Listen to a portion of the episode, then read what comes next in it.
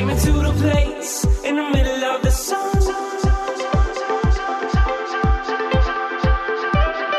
And we'll sing this song, sing it one by one. What is up, I Do Podcast listeners, Love Tribe? Welcome to the show. Thank you for joining us today.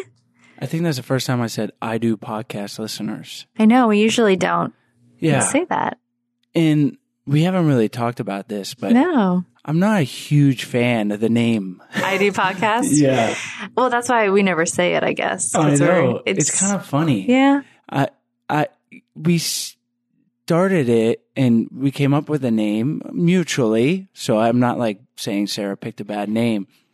But some people think I Do Podcast is like, literally, like, I do podcasts. I do them. Like, we do podcasts. Pretty funny. And the fact that it's tied in with marriage and we're serving people that m- may not be married or right, don't right. want to get married. And and so maybe you were one of those people who are like, I don't really like that name. And we're right there with you. I'm just kidding. I don't hate it, but you know, it's funny on our relate on the iTunes artwork, it says relationship advice in big bold letters. So honestly, if I was like scrolling through iTunes and found it, I think it would just be called like the Relationship Advice Podcast. Yeah.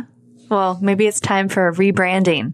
Well, yeah, we we were kind of looking into not even rebranding, but just officially changing the name. Maybe. Yeah, it's complicated. Let us know what you think. Join, go on the Love Tribe uh, Facebook group. Maybe, what could we call it? The Love Tribe Podcast? We could. Maybe. I feel like, I like that. that might already exist. Oh, really? I don't oh, know. Sorry, Love Tribe Podcast, if you exist. Otherwise, maybe that's cool because we got like this tribe. Yeah. It's all about love, you know, and and it doesn't have to be about I I doing. Okay, let us know what you think. We want to know. Sarah's like, let's move on. Because we're being indecisive. Yeah, let's move on. Let's move on. All right. Well, thank you for tuning in to I Do Podcast. Love Tribe members out there. That's all of you listeners. We have another great episode for you guys where we welcome Scott and Bethany Palmer back on the show. Yes. We had Scott and Bethany uh, over maybe two years ago, and they are also known as the Money Couple. And for over two decades, they've been working to save marriages as financial planners for over twenty-five years. Uh, their mission is to reduce the divorce rate due to money by ten percent, which is a pretty phenomenal thing when you think about it. Because goal, yeah, because so many divorces are due to issues of money. Yeah, money issues or just relationships as they get more serious. And there's a lot of underlying reasons why, and we get into it with them. We talk about the anatomy of a money argument and how to navigate that and the tools to not have those arguments all the time. I really like the monthly money huddle, just discussing your budget, Hut. your needs. What did you say? I said hut. Hut? Isn't that what you say like when you're football? In a huddle? Yeah. Oh, my goodness. Yeah. We're a little delirious today. Sorry. A little delirious. Because I think we both caught what our daughter has brought home. I know, home, we're both sick. Three-year-old. All right, let's stay on topic here. No, th- people want to hear about us, right? If you don't, yeah. you know, you just press that thirty-second fast forward, and that's what I do to a lot of shows. So, you know, they might be doing it right now, and they come that's back, right. and I'm still talking about nothing. um, but, uh, yeah, so it's funny. She started school in January. This is going out about two months from then. And I feel like she's just been sick almost nonstop from all the new germs at school and all that. Well, this so. is a new, this is a new thing. She just started school for the first time in right. January. She's so three. Now it's like, I forget, there's like a word for it when they start school and they're sick constantly for like the first year. Yeah. Well, hopefully we this will be the last of it. the, not the benefits, but the, uh, what's the opposite of benefit? Mm. Repercussions. There we go. That's maybe not the opposite, but the the word I was looking for. Yeah. There. So yeah, um, if you press thirty seconds and we're still talking about nothing, sorry, but you can be relieved because we're going to begin anything. the show. Yes. But before we start the show, we oh. have a exciting new offer for you guys. We've teamed up with Scott and Bethany to offer one of their courses. as a special bonus to our course, which is Spark My Relationship. And their course is called Mastering Money Talk in Your Marriage. And so for a limited time, we're going to be offering their course as a bonus within Spark My Relationship. So if money is a big tension for you in your relationship, um, then this is just another uh, opportunity for you to work on your relationship, improve your relationship, um, and have access to this special bonus that will work you through improving money in your relationship. So we would love for you guys to check it out. You can go to spark my relationship dot com slash unlock. And with that special code, you'll have access to a discounted rate of the course just for our I D podcast listeners. And like we mentioned, for a limited time offer, you'll have uh, the bonus of Mastering Money Talk in Your Marriage included in the course. So check it out. And as always, thank you so much for listening to the show. Chase mentioned earlier, checking out the Love Tribe. If you don't know where that is, that is on Facebook. That is our private group on Facebook, Love Tribe Fam. You'll be able to uh, join it there. And thank you so much for listening. Enjoy today's episode. Today's show is brought to you by our online course, Spark My Relationship. Create more passion, improve your communication, and build a stronger, more intimate connection with your partner in less than ninety days. We've collaborated with fifteen therapists and psychologists to bring you the strategies marriage therapists teach their clients. To unlock a special offer only for I Do Podcast listeners, visit spark my relationship dot com slash unlock. That's spark my relationship dot com slash unlock. Hey,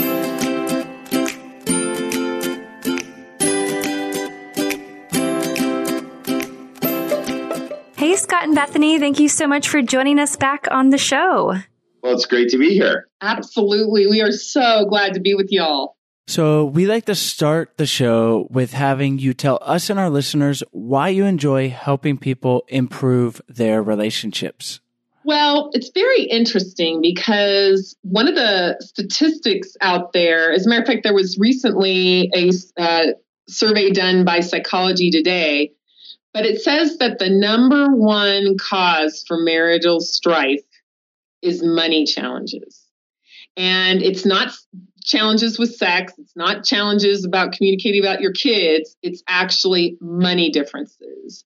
And so because of that statistic, and because we're seeing so many marriages, unfortunately, end over money differences, and it's not always the big expenditures that are where the fights start. And I know we're going to dive into that a little bit, but this is really, we are on a mission. We are, we are passionate about stopping the money fights and the money clashes that relationships have.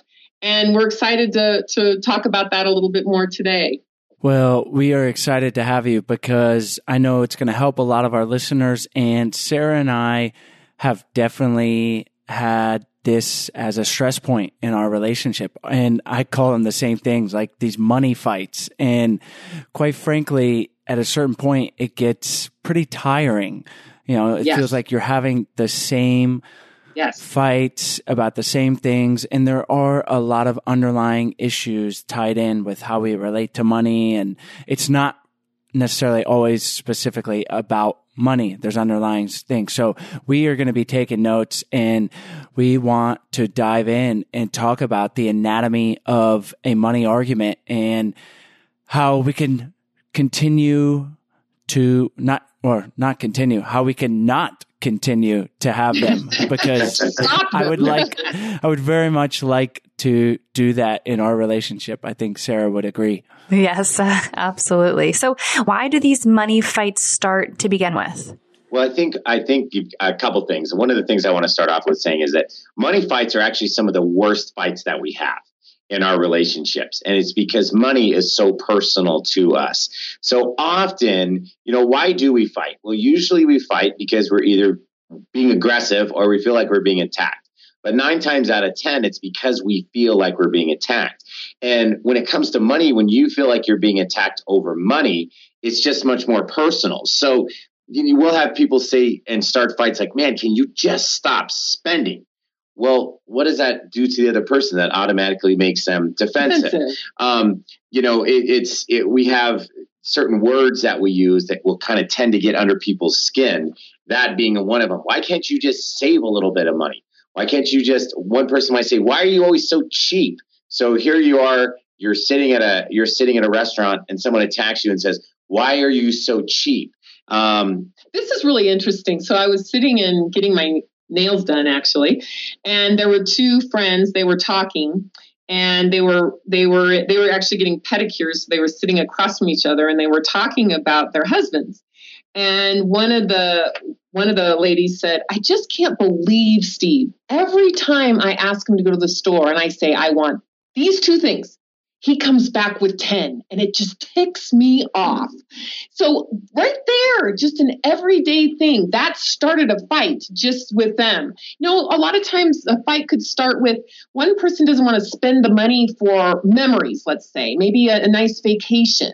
And and so the one person's going like, It's, memories are priceless. You can't spend enough money on on memories. And the other person thinks, well, that's frivolous. I've got a friend of mine, and his wife is like a, a huge couponer.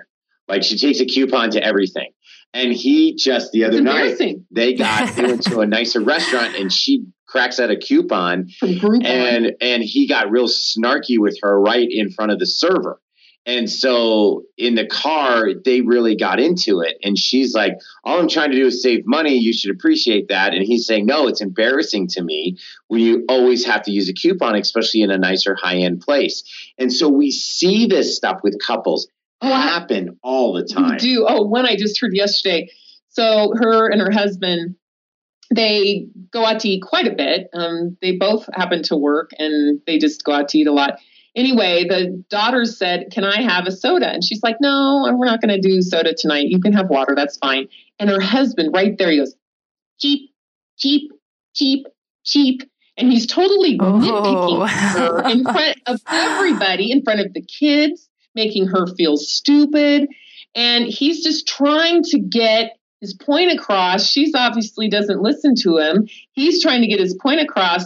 But when it comes to money, oftentimes we're not upfront about it.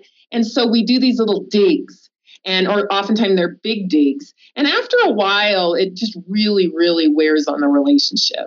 It really shows through everything that you're saying how we as individuals have different money personalities. And I know we've had you on the show before to talk about these different money personalities, but if you don't really understand yours or understand your partner's, it can really cause a lot of conflict in the relationship.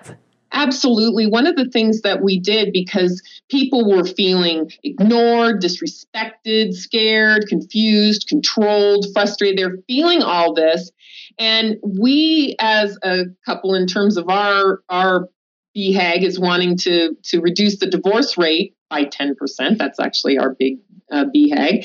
But the reason we want to do the way that we wanted to want to do that is for people to have a way, and couples to have a way to understand their differences. So we developed the five money personalities so we could put a label on how we think about money. And I can understand the labels, the two money personalities that drive me. I can understand the two money personalities that d- Uh, that drives Scott. And that's the way we can really start to communicate and talk about our differences in a way that is going to bring us together instead of tear us apart. Because here's the thing. Usually we're attracted to our opposite, and money opposites are no different. So when you're dating, for example, one person is, let's say, Scott, lavishing gifts on me, taking me to all these new different restaurants.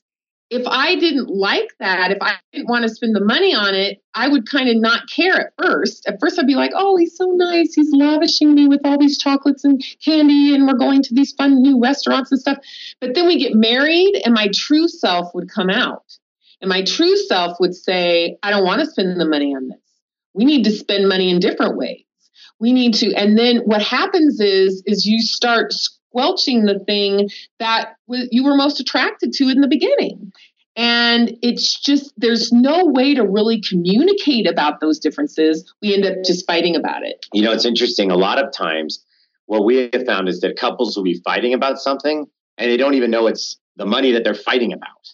And so it, one person in a relationship might just go, oh, it just drives me crazy how he or she always has to get that six dollars, you know, cup of coffee on the way into work. Why can't they just take their coffee in a thermos? And they're hung up on the coffee. They're not even hung. They don't even know that it's really the money aspect that's that's frustrating them. That's true. Great of gas in your cars. You know, do you pack your kids lunch or do you, I personally pack my kids lunch, but most of my friends, their kids just buy the hot lunch. And, and so the decisions and the things that are kind of driving us crazy about each other, a lot of it is about money. And I don't even think most couples really understand that money is really driving that source of friction in their relationship. It's kind of the underlying issue, but you try to blame the coffee or you blame the grade of gas or you blame something else. And so all of a sudden you're fighting about coffee, but really you're fighting about the differences and different perspectives that you have about money and the, the costs for it.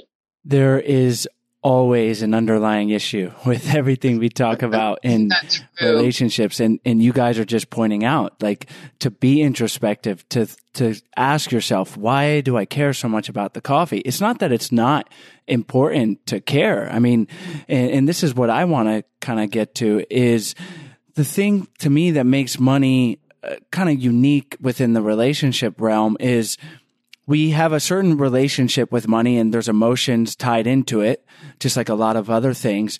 But to me, money doesn't lie, for lack of a better description. Like the, the numbers are the numbers. So what I, we talked about last time, but what I think is important is to understand our relationship with money, understand your partners, to communicate around it. And we can dive more into that. But at a certain point, if you're not setting a budget, and it might be that that coffee, that six dollars coffee five days a week, like is money that you should be saving as a couple, like not your opinion that your partner shouldn't have the coffee, but that, you know, thirty dollars a week, uh, every every week of the year, like that's money you could put towards maybe things that are more important. And you can have, I mean, not even important, but just like paying the water bill, let's say, like if you're struggling. So how do how do we navigate that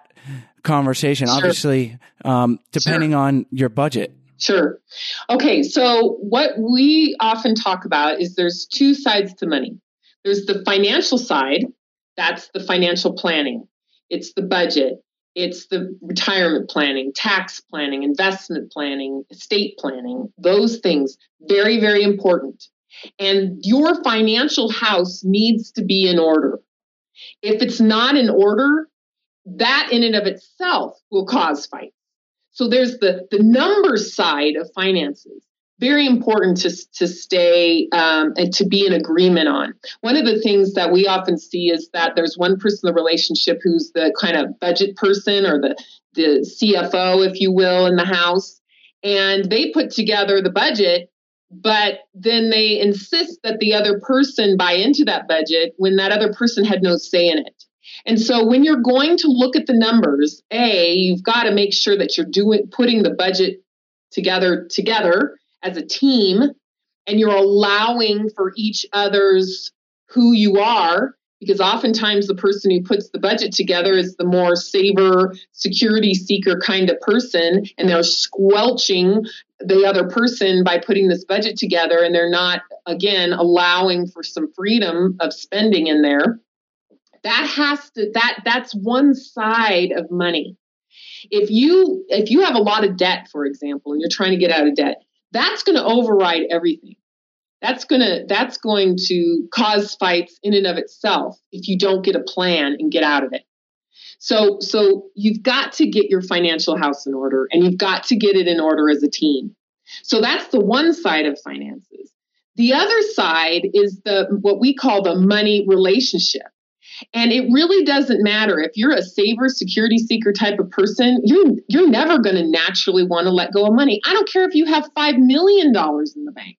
You're still not going to want to let go of your money. It doesn't matter how much. It's just that's how you're made up. You're not going to feel if your spouse says, you know what, I want to go, I don't know, get my nails done or something like that. A saver security seeker is going to probably think that's frivolous. It doesn't matter how much money is in the bank. And we see it all the time. We talk to multimillionaires and they get in arguments about little spending things that are going on inside of their relationship.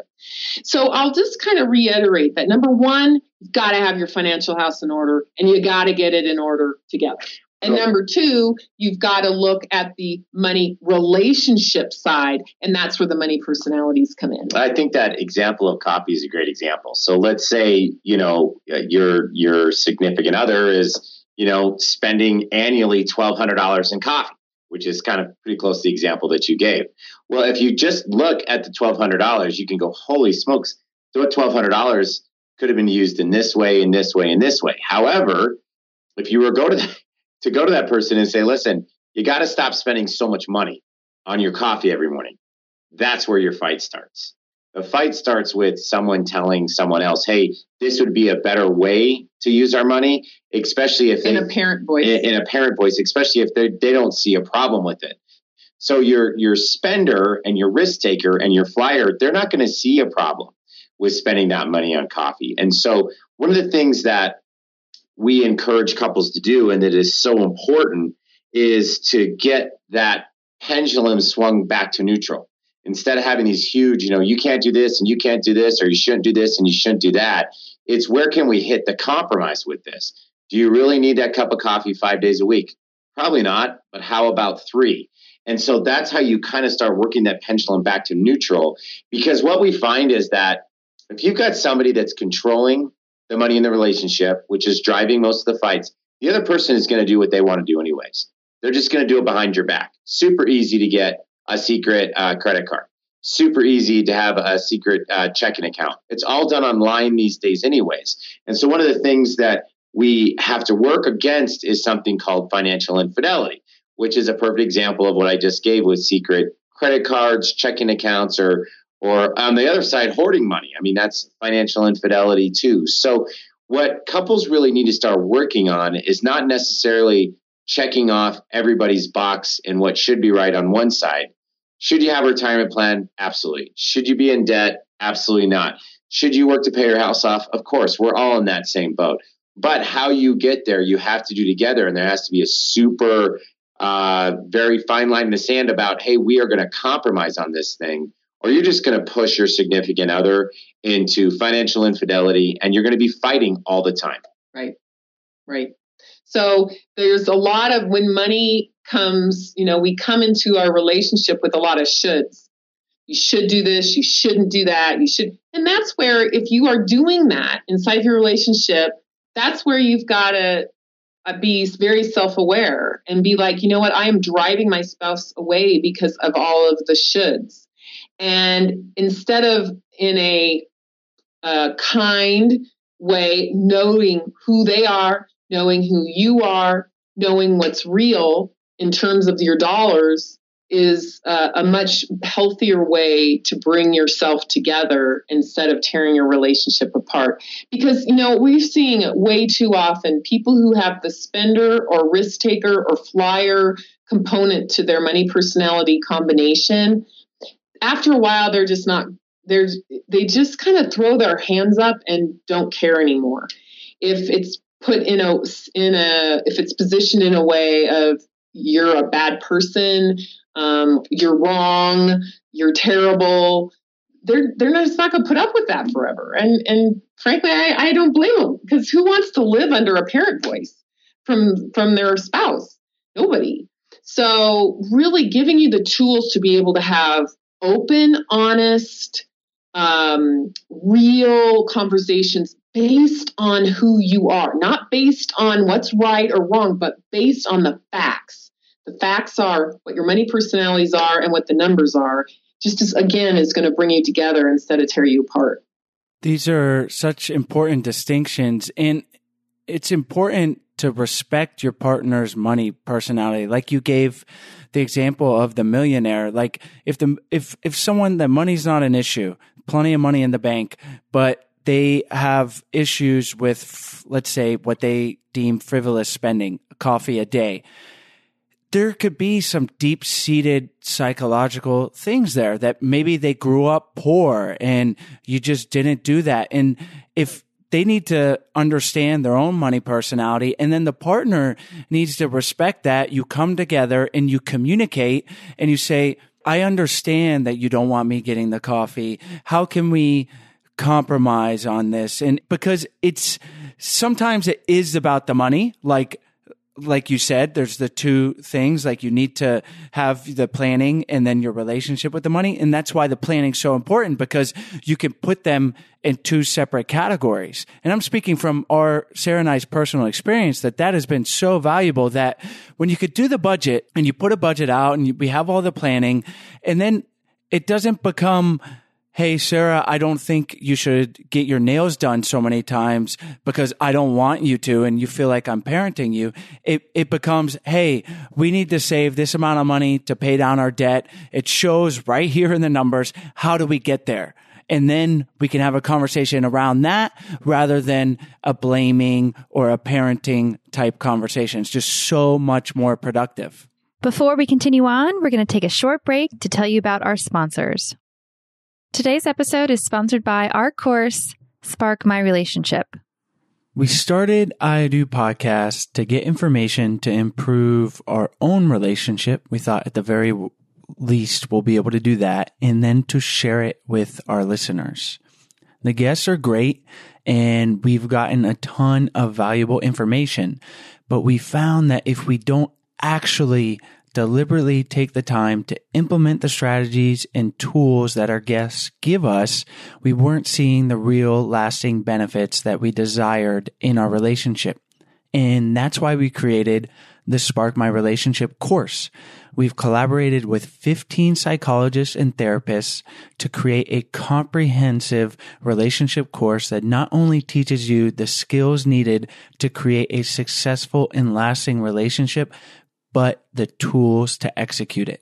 By enrolling in the online course, you'll have access to the same strategies and tools that marriage therapists teach their clients, including therapist-taught video lessons with workbooks and exercises to help you work towards accomplishing your relationship goals in less than ninety days. You'll also learn how to detox unhelpful relationship habits and learn healthy ways to interact. You'll learn how to disagree respectfully and communicate mindfully, as well as how to improve intimacy and reignite your sex life, and so much more. Spark My Relationship isn't just a course for struggling couples. It's a course for couples who want to see their relationship flourish. If this is you, then you are a perfect fit for the course. So for a special offer for our I Do Podcast listeners, head over to spark my relationship dot com forward slash unlock. Again, for thirty percent off the course, plus special bonuses just for I Do Podcast listeners, visit spark my relationship dot com slash unlock. Absolutely. You know, Beth and I talk a lot about compromise with purpose, and what compromising with purpose is a little different than just compromising, is that you're compromising using your money personalities, which is really keeping the, the other person in the relationship, keeping their best interest in mind too. And so what we what we so often find is that couples will just totally focus on the financial side of life. Um, let's take credit card debt, for an example, and they just hammer it and hammer it. And so for three years, one person in the relationship has gotten them out of debt. Congratulations. You can scream, I'm debt free. You can do whatever you want to do. But then what happens is you haven't taken your significant other on a real date. You haven't spent any quality time on a vacation. You haven't done any of those things, and you've drifted apart. As we're compromising with purpose, instead of three years of getting out of debt, maybe it takes five. But you keep the relationship first, you keep your, your significant other first, and you're making sure if you have kids that there's also an enjoyable family experience there too. That's compromising with purpose, as compared to one person saying, you know, we have to get out of debt. We're going to take three years to do it. Pretty much life's going to be miserable. But then once we get out of debt, we can spend. And then what happens, they get out of debt, and the other person said, the same person says, well, we can't spend because I don't want to go back in debt. And so what happens is, couples just drift apart. That's why seventy percent of all divorces cite money as their number one reason for the breakup, because one person is never really is driving it and the other person is not happy and you just drift apart. And so one of the things that we talk about in compromising with purpose is maybe you don't have the perfect timeline. Maybe you don't have the perfect cash flow spreadsheet. Maybe you don't have the perfect budget, but you can work on having a better, if not a perfect relationship. And the only way to get there, especially with your money, is compromising with purpose.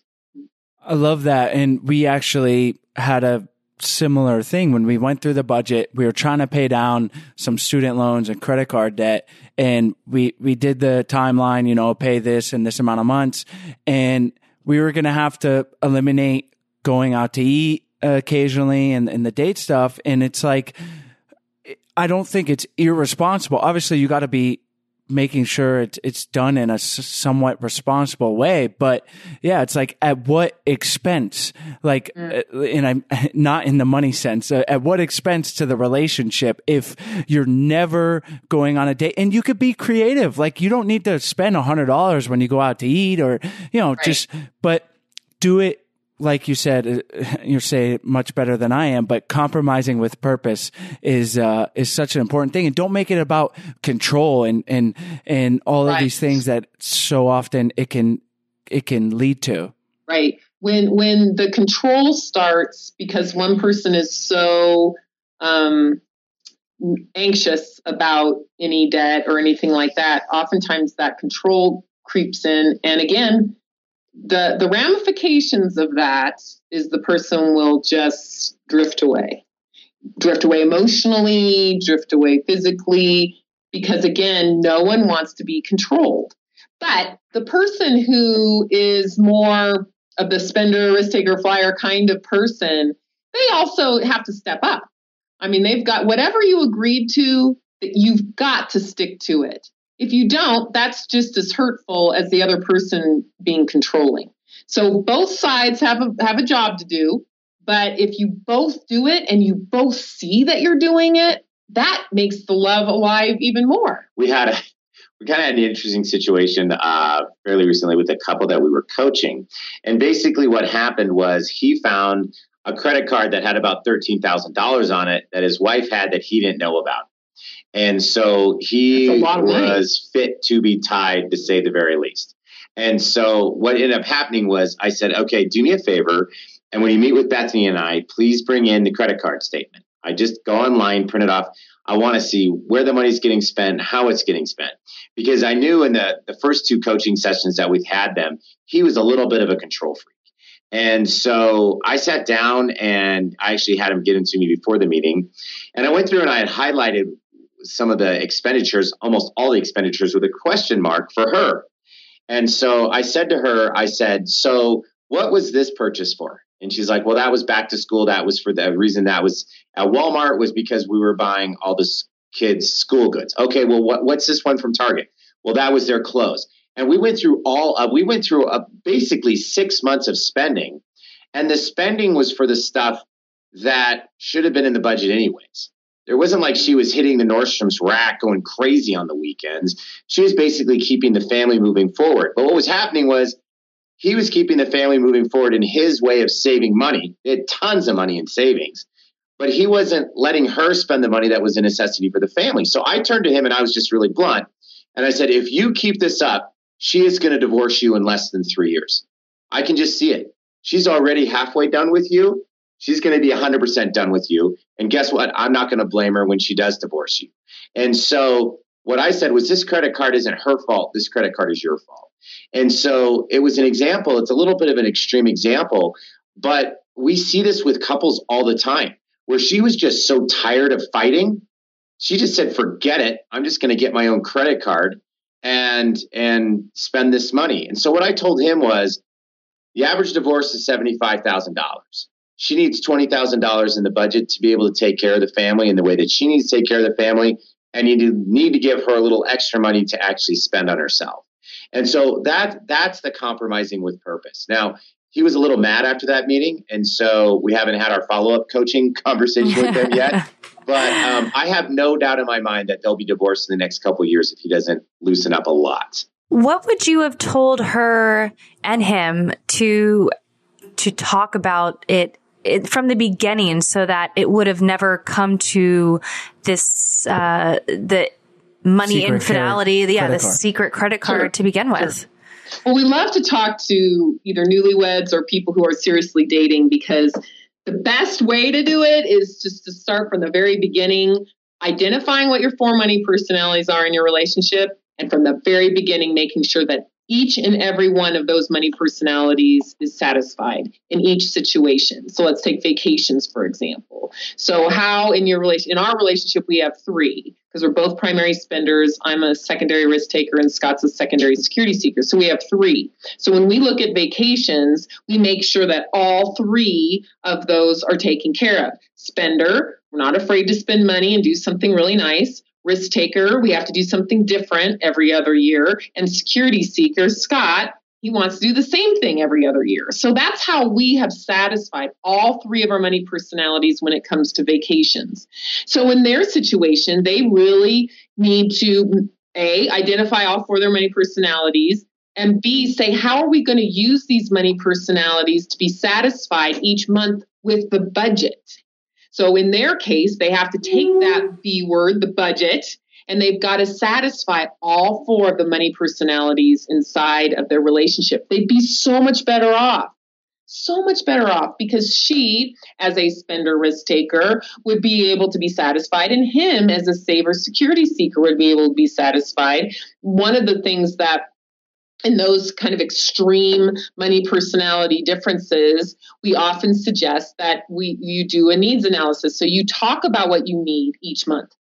Uh, a person who is a spender has to talk about in their mind what they need each month. A, a saver is just hardly going to want to think about that. So it's those kind of compromises. And we talk about this quite a bit inside of our um, kit. We have a Love and Money kit. Um, it's a whole system to be able to talk through money. And then we also have our book that includes our book, The Five Money Personalities. So again, using them to be able to satisfy you both. It's a lot easier for me to say to Scott, "Hun, that's your security seeker talking," than, "You idiot, why do you have to have a plan all the time?" You know, I mean, it's just, there's just two ways of saying something, and a way that can bring you together or a way that can tear you apart. It's so much more productive to do it in the way that's going to bring you together. And yeah.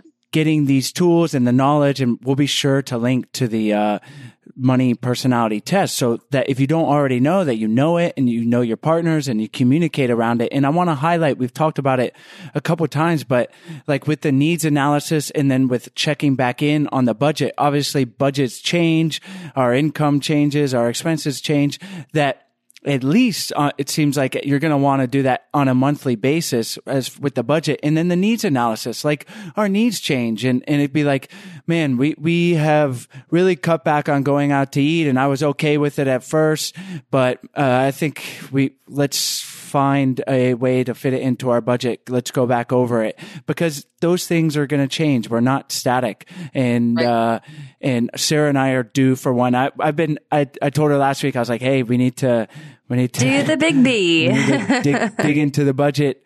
Um, in, in a good way. Our, our, you know, I'm, I'm working more, I'm busier than ever. And so we have more income. It doesn't mean that I want to spend more, because I'm the saver. It's more that like, okay, where are we at? Like, uh, let's see how we're doing. So maybe I don't have to feel as negative when, when Sarah wants to inevitably spend money, maybe. I, I didn't mean to, I didn't mean to say that as a dig, but she's the spender and, and I'm the yeah, saver. Right.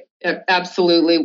We talk about something um, called the money huddle. And what the money huddle is, it's a monthly meeting, and it's very organized. It's very specific. We break it down into three different parts over an hour, or forty-five minutes to an hour. Kind of depends on, on the couple. But it's so great, because you're absolutely right. If you can strategically meet on a monthly basis and talk about money. And like I said, I won't go into it in detail, because that's a whole nother hour, but um, it's super easy, especially when you get in the rhythm of these money huddles, to really sit down. What you're going to find is you fight about money less and you talk about money less.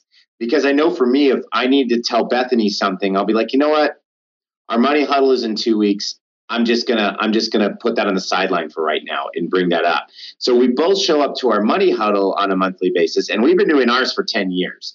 And we both show up for these money huddles. And then what we do is it just puts us in the position to say, you know, hey, this is what we talked about last month. Let's let's look at what's changed or what hasn't changed or what we need to think about, blah, blah, blah, um, this next month. And I know for us, you know, we've got a junior that's becoming a senior in about uh, three months. And I've got a freshman that's becoming a sophomore, and we're looking at colleges. And for me as a security seeker, it's a little overwhelming. Um, but when I get overwhelmed, I tend to get a little bit short. Savers and security seekers, when you stress us out financially, we lose our nice guy and we become big no people. And so part of what the money huddle does, it allows you never to go into that negative, uh, that negative space and that negative talk, because you know, okay, what Beth just said or Beth just did kind of freaked me out a little bit.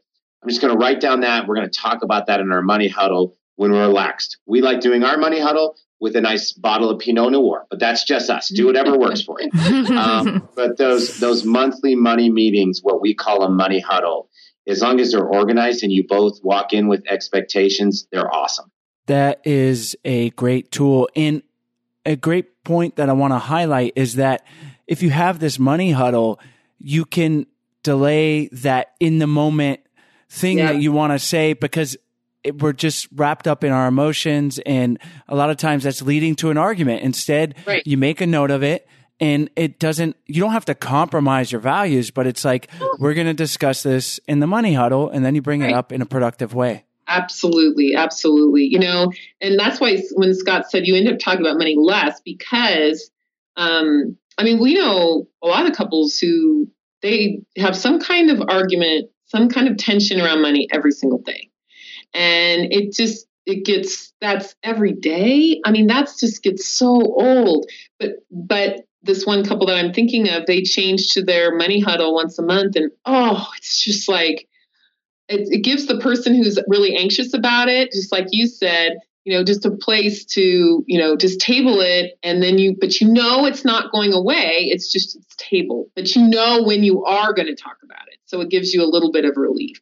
And it gives you time. It's one thing, I like to resolve arguments, and Sarah likes to kind of table them. It's just our communication styles. But I get into trouble because I want Sarah to, I've communicated a way that I want her to change.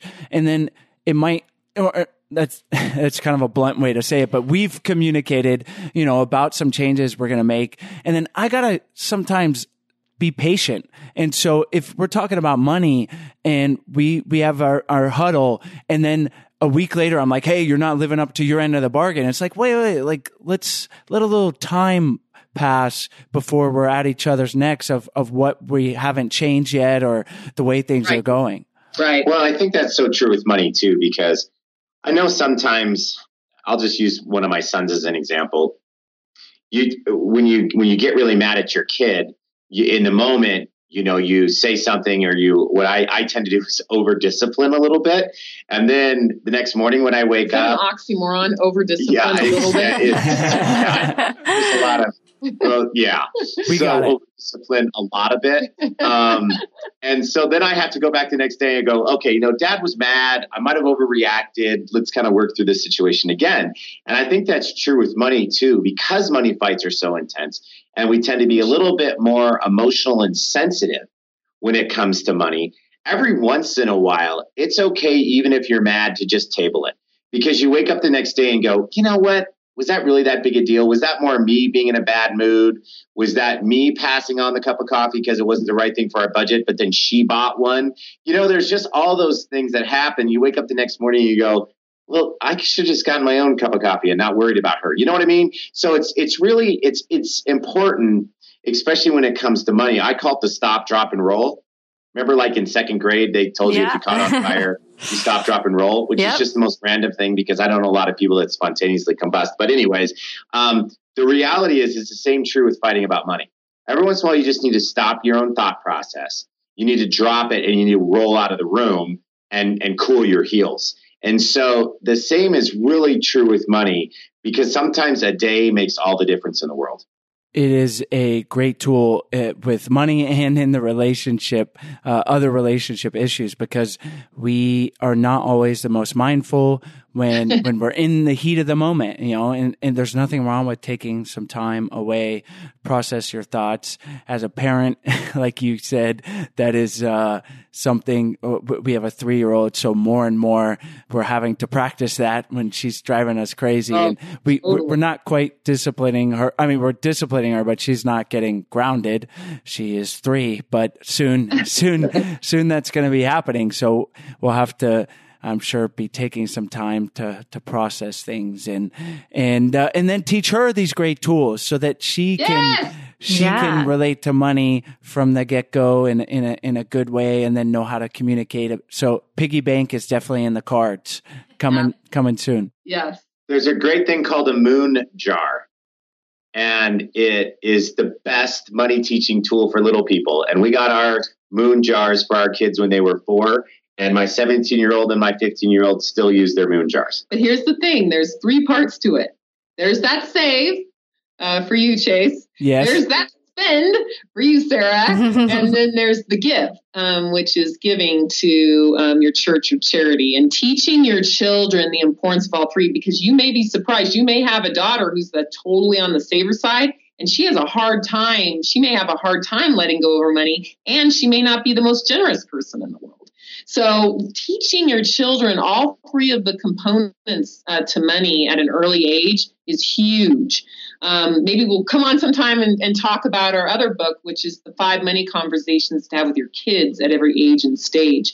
Super important. Um, but if you are starting it off and doing things well and right in your relationship and modeling a good money relationship, frankly, that's one of the greatest gifts you can give your child. Absolutely. We're definitely curious to to implement that. And is that a moon, like like uh, the moon jar? It's called moon jar. Yeah, yeah, M O O N, moon jar. Moon jar. What? Why is it? Why is it called a moon jar? Do you know? I have no idea. Just I don't know. Better no, than piggy bank. Marijuana is legal in Colorado, so he was probably on some wacky weed when he came up with that. Yeah, we should, on, we should find out. We should get a we should get a kickback on his moon jars. Right. Our, we've sold hundreds of those things for this jar. guy. Yeah. Well, oh, it's an actual jar. Yeah, no, it's yeah. an actual jar. It's it's got three components oh. to it, and it's it goes all together. And there's a save part. So so like, let's say if you give your kid three dimes every week, all right. So that's going to be their. I don't really like the word allowance um, in the sense of getting paid to do things that you should be doing, just being part of a family. But one of the things that we did starting at a young age, even at the age of three, believe it or not. Yeah, we started when they were three. Yeah, we started when they were three. We would give them three dimes a week.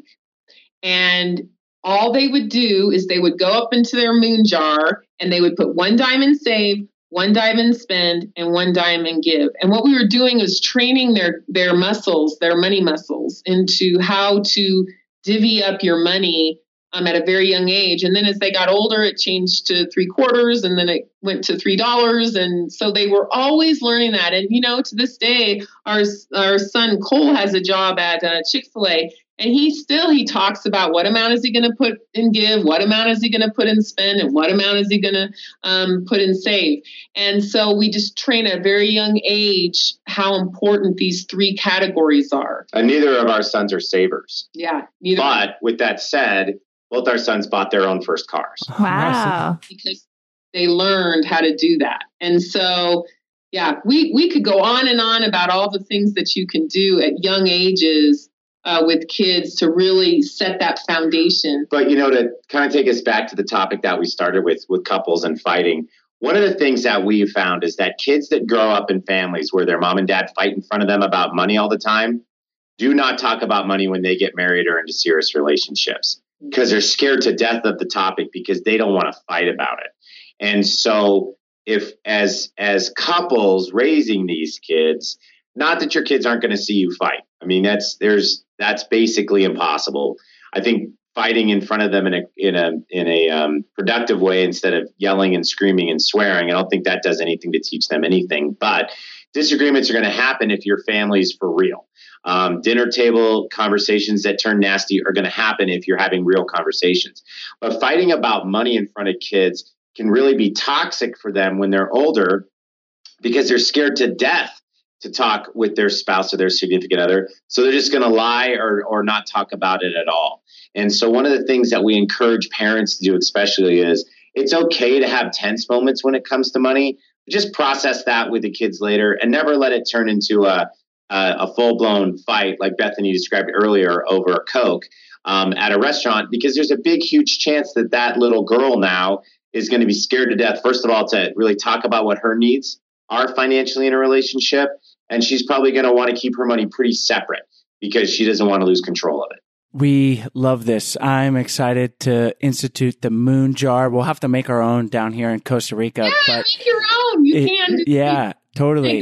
Make little boxes and yes. title them Save, Spend, and Give. Yeah, it is so important as parents to realize how we're talking about money in front of our daughter and setting a good example. And you've given us and our listeners a lot of great stuff here today. Why don't we finish up by having you tell us where we can find you online, and we'll talk about our special uh, course edition as well. Sarah will will tell our listeners about that, and then we'll say goodbye.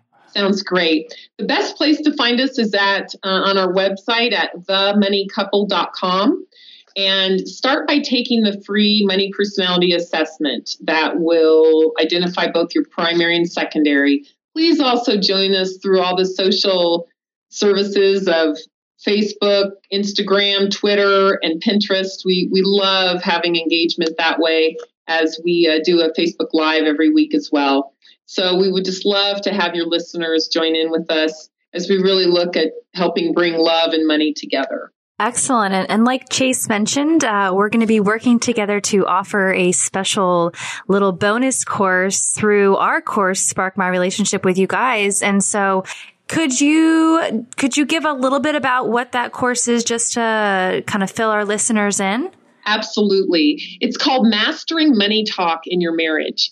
And what it does is it takes the five money personalities, or the four money personalities inside of your relationship, and teaches you how to use what we call your power words to be able to help bring you closer together instead of tearing you apart when it comes to money. And it's super easy, fun. It's a five course, five module course, and it takes about an hour to go through. It's fun, fun and complete with follow along guides. And we know it's just going to revolutionize the way that people and couples talk about money. So we're excited to be able to offer this course inside of yours. And uh, it's going to be, it's going to be awesome. One thing that I'll tell people too is that in order to get to the assessment, you do go to the money couple dot com, and but instructions on how to do that and how to get your money personalities and all that is inside of the course as well. Absolutely. Yes. Yeah. So we're going to have all that information. Once they sign up, there'll be a uh, lesson uh, specifically on mastering money talk in your marriage. And that's where they'll have the link to your website with the special code. And this offer will not last forever. It will only be for a certain period of days. And I know this episode will be live forever, so you'll have to check to see if it's available on the day that you listen. But we encourage our listeners to check out the course, spark my relationship dot com forward slash unlock. That's where our listeners for I D Podcast can get the special offer. And Scott and Bethany, thank you so much for joining us back on the show. We love having you guys on, and we really appreciate all the information you've given us. It was great to be with y'all. Great to be with you. Hi guys, we hope you enjoyed today's episode. As always, all the links are in the show notes page, as well as on the podcast description. And while you're on our website, we encourage you guys to check out our fourteen day Happy Couple Challenge. We send you an email for fourteen days with simple, doable challenges to help strengthen and improve your relationship. And on our website, we also have a bunch of free resources for your relationship, so we encourage you to check those out. Uh, we also have our Love Tribe on Facebook. Uh, we encourage you guys to join the tribe and uh, be there for support for each other if you have questions or just need some relationship advice. We are all here for each other. Um, the group has grown to almost a thousand people, um, and we love it. So we hope you guys join that. You can go to Facebook, Love Tribe Fam, and you'll find us right there. And if you are interested in learning more about our flagship course, Spark My Relationship, we hope you guys check it out. We have a special offer that is only for podcast listeners. So you can go to spark my relationship dot com slash unlock, and you can unlock that special offer and learn more. As always, thank you guys so much, and we'll see you next week.